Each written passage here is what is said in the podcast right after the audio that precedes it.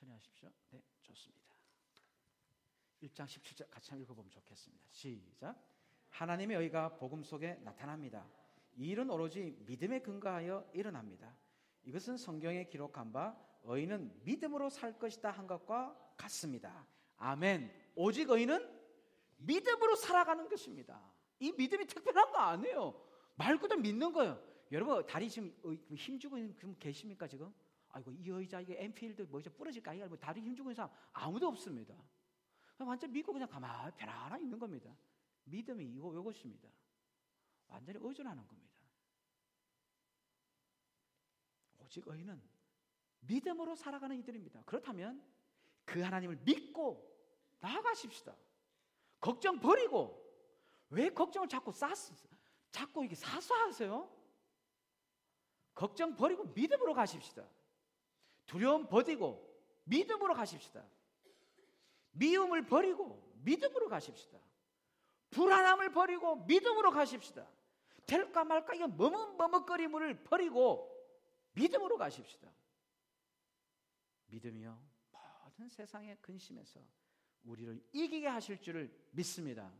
아멘이죠. 갈라디아 성도들 그들은 처음에 예수님을 믿는다 이 소식을 듣고 너무 기뻐하고 믿음으로 충만했습니다. 예수님을 믿으니까 실로 그들이 놀라운 경험을 했습니다. 늘 근심이 없고 늘 절망하고 괴로움했던 삶에 기쁨과 감사가 넘쳐났습니다. 상황과 관계없이 기적이 일어났어요.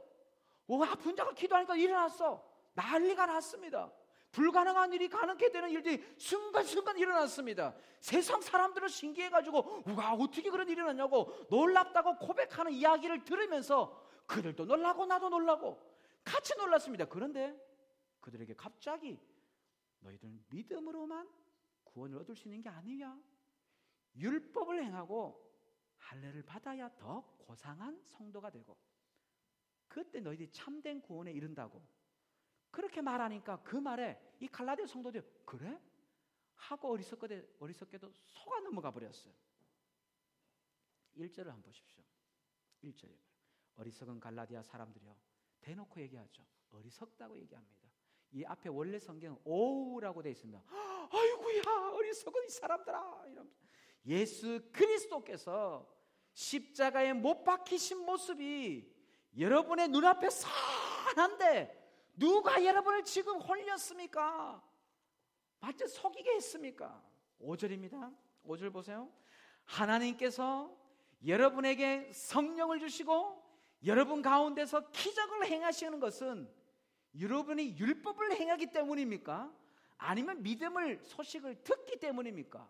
그렇지 않으면 여러분이 복음을 듣고 믿어서 그렇게 하신 것입니까? 갈라디아 성도들은요. 예수님을 믿음으로 감격했고 일상에서 예수님을 믿으니까 기적의 역사가 막 일어났어요. 하나님을 체험했습니다. 그런데 그뿐만이 아닙니다. 4절을 보십시오. 그 앞에 4절. 여러분의 그 많은 체험은 다 허사가 되었다는 말입니까? 참말로 허사였습니까? 여기서 체험이란 건요. 개혁 개정에는 네, 고난이 있어요. 원래 성경에 보니까 고난입니다. 이게 무슨 말이냐면요. 이 체험은 복음 때문에 복음에서 그 갈라디아 성도들이 고난을 기쁘게 감당했습니다. 복음 때문에 고난을 겪고 이런저런 많은 경험을 체험을 다 했습니다. 고난데 그런데도 고난을 받고도 여기까지 갈라디아인들이 인내하면서 오고 오히려 예수님을 위해서 기뻐하면서 즐거워하고 경험합니다. 이 모든 것들을 어떻게 해서 가능할 수 있었습니까? 그들이 율법을 행해서 가능했습니까? 그들이 열심히 살아서 어떤 고행을 하고 높은 수준의 수행을 해서 이것들을 지금까지 그들이 경험하면서 왔습니까? 아니요. 그들은 아무것도 하지 않았습니다. 그들이 여기까지 오면서 한 것은 딱 한 가지였습니다. 십자가에 돌아가시고 다시 부활하신 예수님. 그분이 나와 함께 하시니 그분에게 내 필요를 구하고 주님께서 응답하실 것을 믿고 나간 그 믿음 하나뿐이었습니다. 그런데 이제 와서 그 거짓 성도들이 와서 믿음만으로는 이 세상에 살아갈 수 없어. 믿음도 필요한데 할례도 행해야 돼. 믿음도 필요한데 네 미래도 준비해야 돼. 믿음도 필요한데 이것저것 개도 넣어야 되고 보험도 들어놔야 돼. 네 앞길도 준비해놔야 돼. 그렇게 하면서 이 사람들을 막 홀리는 소리 막 하니까 이 갈라디아들이 그런 것 같아요. 현상 보이고 그래서 훌러덩 다 넘어가 버렸습니다. 성도 여러분, 우리가 지금까지 경험한 은혜들과 예수님 때문에 감격하고 즐겁고 그런 것들이 다 무엇이었습니까? 정말 불가능할 것 같은 상황에서 기적적으로 나를 구해주시고 회복시켜줬던 그 경험들과 내가 기도할 때 공동체 기도할 때 기도 응답한 거 그거 다 무엇입니까? 그게 다 허사가 되고 정말로 헛것이라는 것입니까? 지금까지 5년 동안 하나님이 응답하시고 세례를 주고 함께 기뻐하고 우리 가정이 회복되고 이런 것들 다 가짜였습니까? 만약에 그렇지 않고 하나님이 행하신 것이라고 고백한다면 우리가 가장 지금 다시 해야 될 게 뭐냐면 무엇입니까? 믿음이 아니고 무엇이겠어요? 지금까지 믿음으로 여기까지 왔으니까. 그런데 안 되니까 더 세상의 방식, 세상 것을 잡으려고 쫓아가고 그것을 쌓으려고 하는 이게 도대체 무엇입니까? 정말로 헛된 것입니까? 이때까지 나를 인도하신 하나님이 어디 갔습니까? 내가 열심히 해서 이렇게 됐습니까? 너무 당연한 얘기잖아요. 내가 여전히 주님의 있음에도 불구하고 열심히 쫓아가고 거기에 매달리고 있으면서 이것이 믿음을 무너뜨리고 십자가에 달리신 그리스도를 배반하고 버리는 것이 아니고 무엇이겠습니까? 어리석은 성 갈라디아 성도들이여 이게 다 무엇입니까?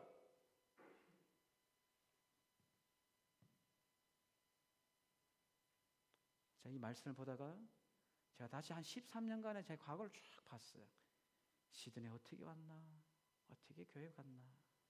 어떻게 부목사로, 부교육자로, 어떻게 또 목사로, 또 이게 호프로, 지금까지.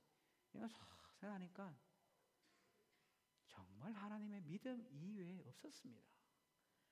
제가 열심히 해가지고 된 게 없었어요. 제가 하는 건 원래 하는 거였어요. 저보다 능력 많은 목사님은 지천에 깔려 있으면 시더니 공부만 해서 너무 많아요. 저는 명함 내밀 게 없어요. 정말입니다. 정말 공부 많이 하시고 다 잘하시는 분. 그런데도 주님이 저를 여기까지 오게 하신 거예요. 주님을 믿는 믿음 이것 말고는 없었습니다. 히브리서 10장 35절 한번 보겠습니다. 히브리서 10장 35절에서 11장 1절까지입니다. 이 구절이 생각이 났습니다. 35절부터 11장 1절까지인데요. 같이 한번 읽어보았으면 좋겠습니다. 그냥 읽지는 말고 하나님이 나에게 말씀을 주시는 것다. 하나님이 지금 내게 얘기하는 것다. 그걸 한번 들어보십시오. 같이 읽겠습니다. 시작. 그러므로 여러분의 확신을 버리지 마십시오. 그 확신에는 큰 상이 붙어 있습니다. 여러분이 하나님의 뜻을 행하고서 그 약속해 주신 것을 받으려면 인내가 필요합니다. 이제 아주 조금만 있으면 오실 분이 오실 것이요 지체하지 않으실 것이다. 나의 의인은 믿음으로 살 것이다. 그가 뒤로 물러서면 내 마음이 그를 기뻐하지 않을 것이다. 우리는 뒤로 물러나서 멸망할 사람들이 아니라 믿음을 가져 생명을 얻을 사람들입니다. 믿음은 바라는 것들의 확신이요 보이지 않는 것들의 증거입니다. 아멘. 내가 주님을 믿고 여기까지 왔는데 변화되는 것이 없어서 낙심하지는 않습니까? 내 모습이 여전히 똑같네. 그런 것 때문에 또 죄짓고 넘어지고 열심히 달려왔는데 잘 믿어보려고 했는데 내 모습 보면서 실망하고 뒤로 물어서려고 하지는 않습니까? 앞이 보이지 않고 막막해서 인내하며 가기가 버거우십니까? 어인은 믿음으로 사는 것입니다. 믿음은 인내를 필요로 합니다. 주님이 약속한 것을 반드시 이룰 것인데 내가 원하는 때가 아니라 주님이 그 때를 주님이 지고 계시니까 기다림이 필요합니다. 지금 이루어지지 않으시고 지금 성취되지 않은 것은 기도응답이 아니라 그때가 나에게 결과적으로는 가장 좋은 것을 주시기 위한 하나님의 기다림이에요. 결국 하나님이 좋은 것을 완벽하게 결론적으로 승리를 주실 것인데 지금 실패하는 것은 이런 과정의 이유가 있다는 거예요. 주님은 반드시 선실하신 분이기 때문에 주시게 돼 있는데 약속이니까 내가 그 주님만 믿고 낙심하지 않고 인내하고 끝까지 믿음으로 달려가면 가장 절망해도 우리는 넘어지지 않습니다. 넘어져도 일어나게 돼 있어요. 주님이 새로운 것을 주실 것을 알기 때문에 그렇습니다. 그러니 우리가 하나님의 신실하심을 믿으니 우리도 기다릴 수가 있습니다. 믿음은 그래서 11장 1절 이렇게 얘기합니다. 그래서 결국 믿음은 바라는 것들의 확신이요. 보이지 않는 것들의 증거입니다. 이 믿음을 가지고 다시금 주님과 동행하는 우리 화프의 성도님 되실 수 있기를 주님의 이름으로 축복합니다. 얼마나 귀한지 모르겠어요. 믿음이 없이는 우리에게는 아무것도 없습니다. 두 번째로요, 마지막. 예수님을 믿음을 통해서 얻게 되는 second blessing 뭡니까? 두 번째 무엇을 받는다? 성령을 받는 것입니다. 성령을 선물로 받습니다. 갈라디아에서 놀라운 얘기를 하고 있습니다. 2절을 보십시오. 2절입니다. 2절을 같이 읽어볼까요? 2절입니다. 시작. 나는 여러분에게서 이 한 가지만을 알고 싶습니다. 여러분은 율법을 행하는 행위로 성령을 받았습니까? 그렇지 않으면 믿음의 소식을 들어서 성령을 받았습니까? 우리가 뭘로 받았죠? 믿음으로 받았죠. 지금 2절, 3절, 4절, 5절까지요. 바울은 성령이 어떻게 우리의 삶을 인도하시는지를 시작부터 고스란히 완벽하게 주님 오실 때까지를 고스란히 보여주고 있습니다. 2절을 보십시오. 2절에 보니까 우리의 믿음의 시작이 누굴 통해서 시작됐다 하면 성령님을 통해서 시작되었다고 말씀하고 있습니다. 3절에요. 우리의 믿음의 완성. 마지막 저 천국 갈 때까지 이 땅에서 우리 성도들의 삶까지 우리를 완성시켜 주시는 분도 성령님이라고 얘기하고 계십니다. 4절에 우리가 이 땅에 살아가면서 우리의 모든 신앙생활의 내용들 성령님을 통해서 우리를 인도하고 계신다고 말씀하고 있습니다. 우리의 모든 삶은 성령이 인도하시는 거예요. 마지막 5절에 우리의 삶 속에서 2000년 전에 예수님이 행하셨던 귀신 쫓아내고 병자 낫고 죽은 자 살리고 기적 일으키는 역사 지금도 행하게 하시는데 그것을 내 안에 계신 성령님을 통해서 이루어 가신다고 말씀하십니다. 기적은 성령을 통해서 일어납니다. 성도의 시작부터 인생의 수많은 경험과 인생의 과정들 그리고 천국에 이를 때까지 성도는 성령님과 동행하는 삶입니다. 성령과 없으면 그건 성도의 삶이 아닙니다. 성령이 없이는 성도의 삶은 없습니다. 성령님과 함께 살지 않고서는 성도다운 삶, 행복한 삶, 천국 같은 삶 살 수가 없습니다. 내가 예수님을 믿는다고 하면서도 여전히 지난 한 주가 힘들었고 깨어지고 갈등하고 지옥 같은 삶을 당연히 살아갈 수 있습니다. 성령이 없으면요. 더 지옥같이 살아갈 수 있습니다. 예수 믿기 전보다. 왜 그렇게 살아가고 있습니까? 성령이 없이 살아가고 있다는 증거를 나에게 고스란히 보여주고 있어요. 내 남편이 내 아내가 내 애가 내 직장 동료가 내 성도가 그 나에게 계속 보여주고 있어요. 성령과 함께 하지 않아? 라고 막 나한테 다양하게 표현해요. 고함으로 표현하고 상대방이 상대방 욕으로 표현하고 다양하단 말이에요. 표현은.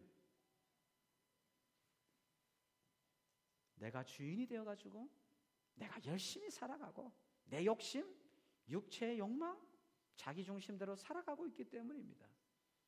거기에 늘 관계 갈등이 쌓여가고 분노와 미움의 연속일 뿐입니다. 그러나 우리 하나님은 우리가 성령과 함께 동행하면서 천국 백성의 삶을 이 땅에 살아가기를 원하십니다. 죽어서 가는 게 천국 아닙니다.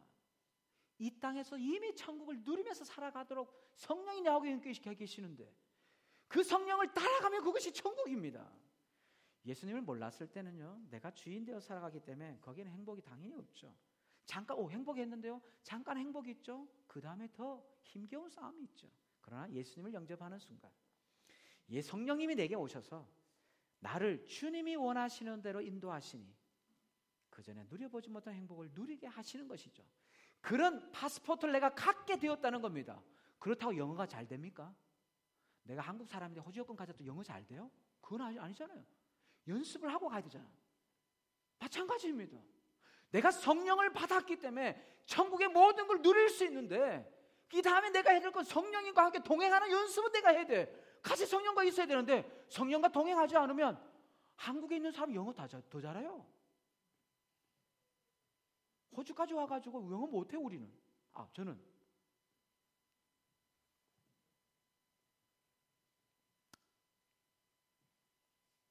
이것이 우리가 우리에게 성령을 주신 이유입니다. 예수님이 제자들에게 약속하셨죠. 내가 죽고 하늘에 가게 되면 더 나은 분이 오시는데 그분이 너희를 인도하실 것이다. 근데 그분의 인도를 받고 그분과 함께 살아갈 때에 너희들은 나보다 더 큰 일을 할 것이다.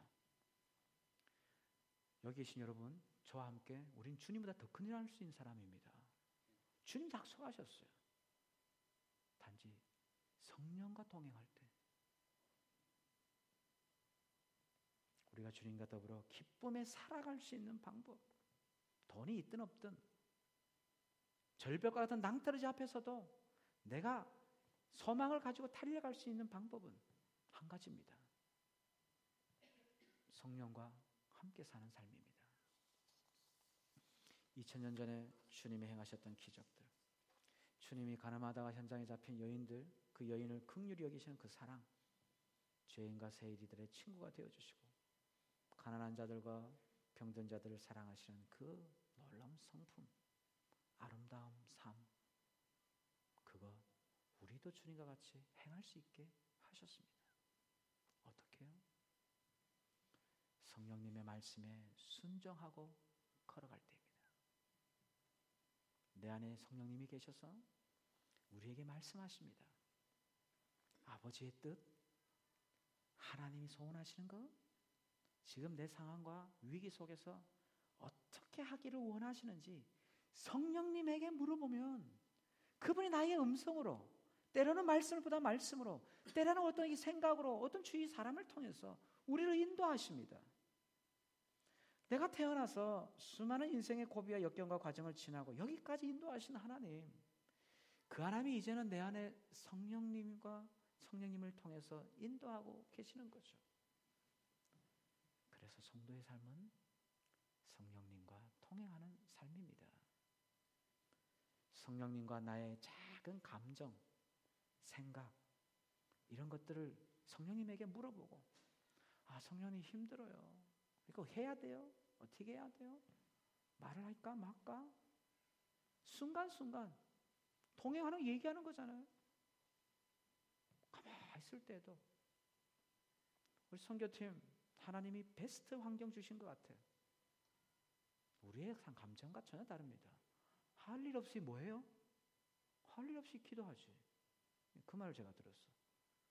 Thank you죠. 예수 안 믿는 사람 할 일 없으면 기도하겠어요?